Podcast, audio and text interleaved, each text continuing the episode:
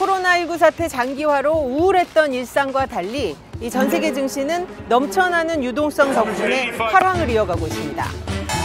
비대면 대세에 따른 IT주의 급등세, 백신 접종에 따른 바이오주의 상승, 침체됐던 경기 회복에 대한 기대는 원자재 값도 끌어올리고 있죠.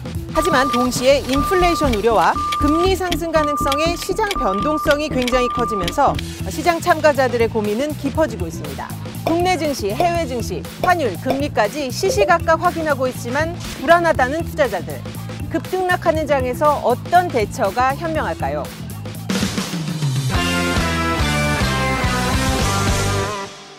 뭐든지 친절하게 안내해 드린다는 SBS 유튜브 멀스트리트. 오늘 첫 회입니다. 저희 유튜브와 아주 잘 어울리는 분을 모셨습니다.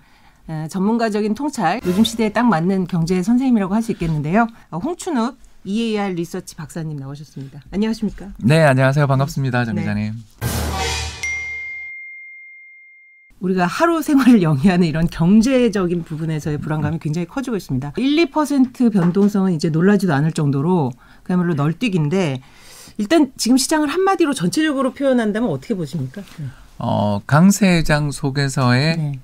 어, 숨 고르기? 네. 어, 그렇게 볼 수 있는 것 같아요. 그러니까 주식 시장을 흔히들 그 사계절로 네. 많이 해석을 하거든요. 사계절. 네. 예, 이제 지금은 이제 봄에서 여름 사이의 시장이라고 보시면 되겠어요. 그래서 봄은 어떤 시장이냐면 네. 봄바람은 저 멀리서 불어오긴 하는데 아직 기업 실적은 좋지 않아요. 그러니까 체감은 좋지 않은데 금리가 되게 싸가지고 네. 사람들이 지금 내가 여기서 뭔가를 안 하면 큰일 날 것 같아. 네. 이 불안감, 잘 그렇죠. 이야기하신 그 불안감 때문에 이 시장을 사서 땡겼는데 땡겨놓고 보니 네. 기업 실적은 너무 안 나와가지고 버블 논란이 있는 이번에 뭐 어, IPO 하는 주식, 기업 네. 상장 공부하는 주식에 60조가 물렸다. 그러면 네. 그 돈은 은행 예금을 뺐던 다른 주식을 팔아서 간 돈이잖아요. 그렇죠. 네. 그러면 딴 데서 돈이 다 빨려 버리면 음. 금리가 오르죠. 네. 야, 이런 시기를 저희들이 이제 중간 휴지 국면 음. 또는 숨고르기 국면 그러는데 음. 그럼 끝났냐 이렇게 물으려니까 아니 뜨거운 여름이 아직 남아 있는 것 같기도 해. 네. 아, 이렇게 되니까 아 그러면 지금 아직 이 조정을 견뎌야 되나? 음. 아니야 조정이 좀 길어질 수도 있어 이러면서 고민이 좀 있는 시장이다.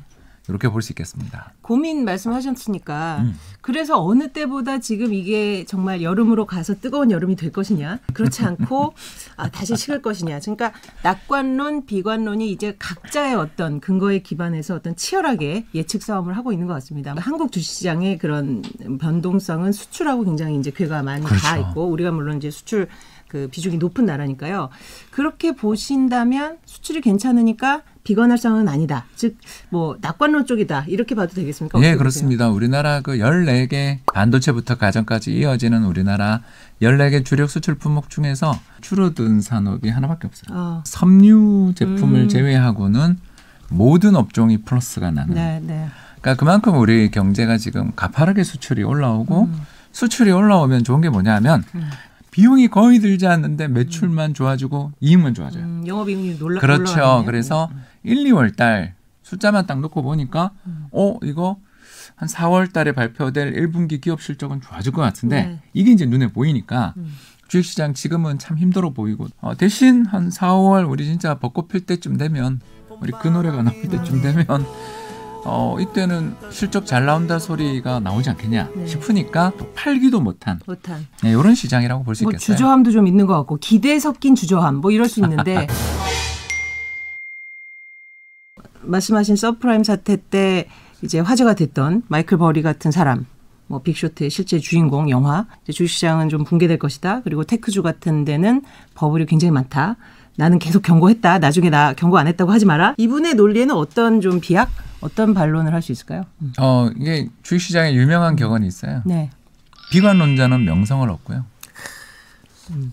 네, 낙관론자는 부를 얻는다고. 아 마이클 버리 같은 네. 분은 이미 돈도 많고. 이분은 근데 부도 얻었잖아요. 네, 그러니까 이제 명성을 얻고 안 싶은 거죠. 네. 네, 얼마 전 그 레이 달리오라는 네. 유명한 헤지펀드 매니저가 책도 쓰고 강의를 엄청 했어요.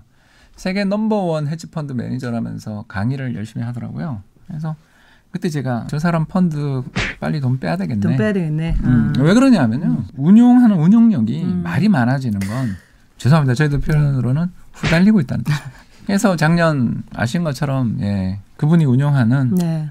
어, 그 아주 그 유명한 펀드 수익률이 음. 최하위권이에요. 음. skin in the game이라 그래요. 네. 당신의 판돈을 묻고 그다음 이야기하라. 음. 성과를 가지고 이야기하라는 거거든요. 음. 시장이 오른다 빠진다라고 자꾸 이야기하지 말고 음. 당신의 포지션을 보여줘. 음. 타짜의 표현으로 하면 쫄리시면 뒤지던지 이런 거잖아요. 이거는 좀 편집해 줄 거라고 믿고요. 쫄리면 돼지시던지. 어, 안 하실 거예요? 왜 그래요? 재밌는 것 같은데요. 네. 어, 마이클 버리 같은 경우는 음. 포지션상 이 사람이 테슬라 공매도를 쳐놨으니까 네. 비관적인 이야기를 해야 되는 음. 수밖에 없는 거죠. 근데 이제 공매도를 쳤으니까 비관적으로 얘기하지만 실제로 테슬라의 주가를 또 보면 사실 우리나라 서학개미들도 지금 테슬라를 엄청나게 사고 있고 뭐 테슬라주에 투자한 뭐 어, 돈나무 언니부터 해서 뭐 수많은 테슬라를 떠받치고 싶어하는 이 세력이 있는데 이거는 어떻게 봐야 될까요? 그러면 어, 저는 이런 기업들에 대해서 네. 어, 분석을 포기한 지 한 10년 됐고요. 아, 네. 그래서 이거는 저는 신앙의 영역이라고 생각해요. 그렇죠. 그러니까 이걸 비판하자는 게 아니고요. 있습니다로 가는 거죠. 예, 그 이게 이걸 해서 성공한 회사가 있어서 그래요. 음. 아마존이라고요. 저희가 아. 시계를 한 15년, 20년 전으로 돌리면 아마존 다 부도난다 그랬어요. 네. 음. 2001년 혹은 2006년을 돌이켜 보십시오. 아마존 저렇게 돈 태우다가 다 부도난다 그랬어요. 음. 근데 계속적으로 성공적인 M&A 그리고 물류 시스템에 대한 투자 이 모든 돈이 어디서 나왔냐면요. 음. 주가가 올라서 나왔어요. 주가가 끝없이 올라가고 음. 전 세계 개미들이 아마존을 사랑에 맞이하지 않으면서 돈을 계속 태워주니까 네. 증자를 끝도 없이 하고 자금을 투자를 시장에서. 네. 쉽게 조달할 수 있었어요. 네. 자, 그러면 여러분 테슬라는 이 작년에만 증자 세 번 했어요. 음. 그러니까 정확하게 말해서 올해 초까지 이어지는 결정인데요. 음. 그 증자가 뭐냐면 주주들한테 돈을 벌리는 거예요. 음. 나 당신들한테 돈 많이 벌어줬으니까 우리 회사가 세계를 제패하기 위해서는 아마존처럼 제가 할 거예요. 돈 주세요. 그러면 공짜로 주는 거죠. 왜? 네. 2017년에 테슬라가 돈을 시장에서 빌릴 때 몇 프로에 빌렸냐면 8%에 빌렸어요.